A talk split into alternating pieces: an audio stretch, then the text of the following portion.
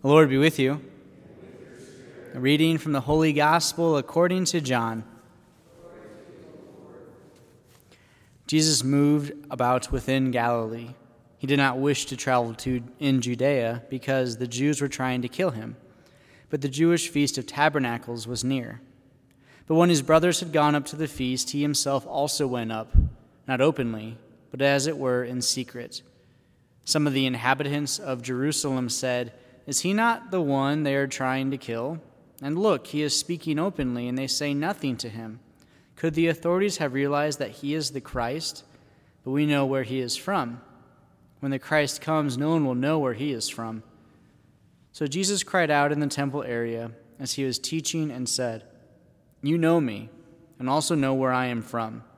Yet I did not come on my own, but the one who sent me, whom you do not know, is true I know him because I am from him, and he sent me.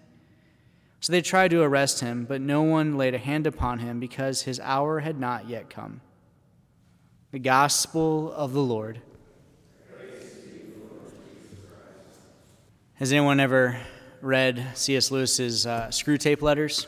It's, uh, it's a great book, and it's quite confusing the very first time you read it, so it actually needs to be read two or three times. It's, it's written from the perspective of of the demons. And when they, and they refer to the enemy in the book, it's quite confusing because the enemy to them is God.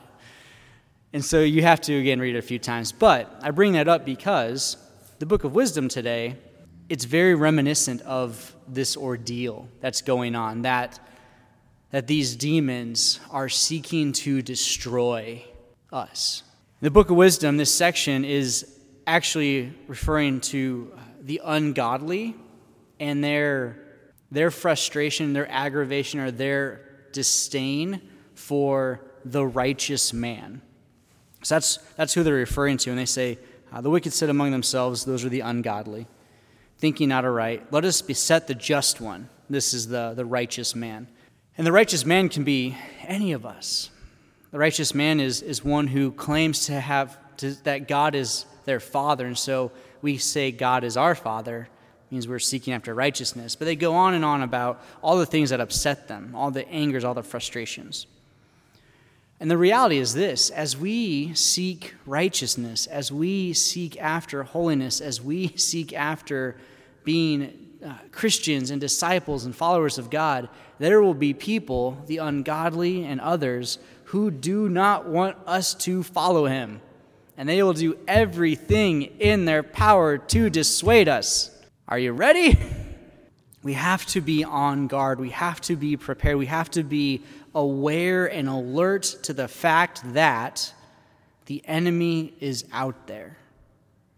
And the enemy is, is much more elusive now than ever because the enemy has seeped into this idea of all of the ordinary things of the world.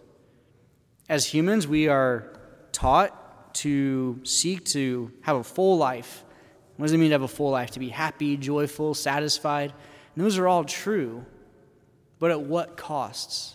At what cost are we willing to accept certain facts or certain things and yet renounce or reject God?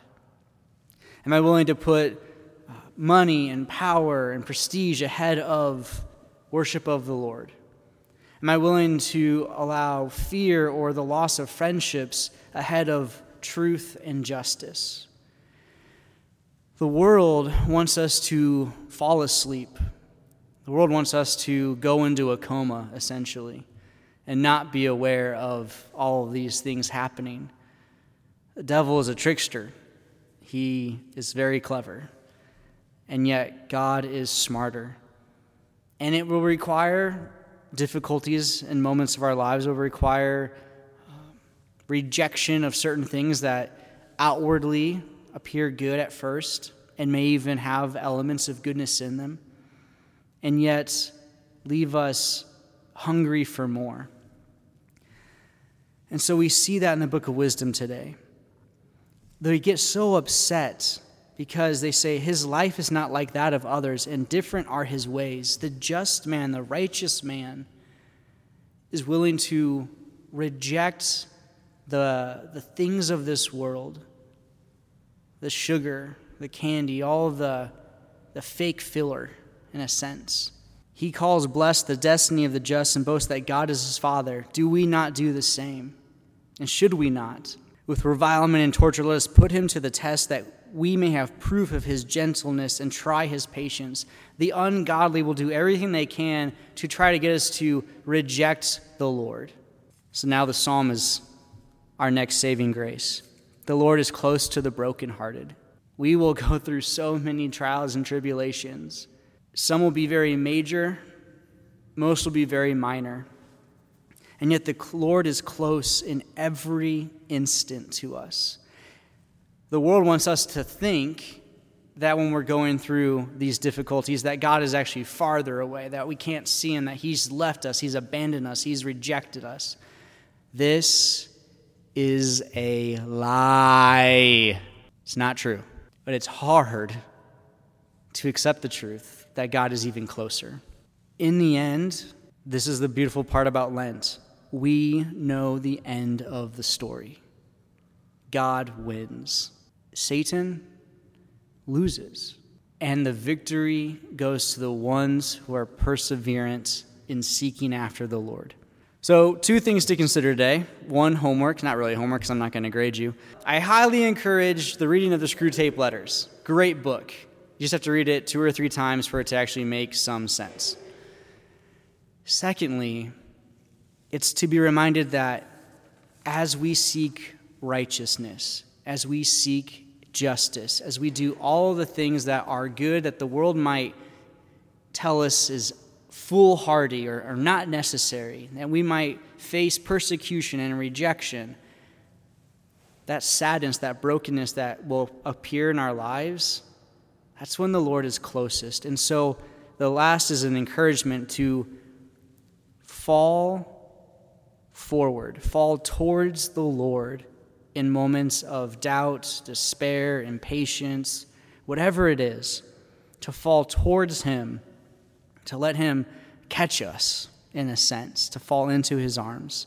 Because the Lord has the victory. The Lord is the one who triumphs.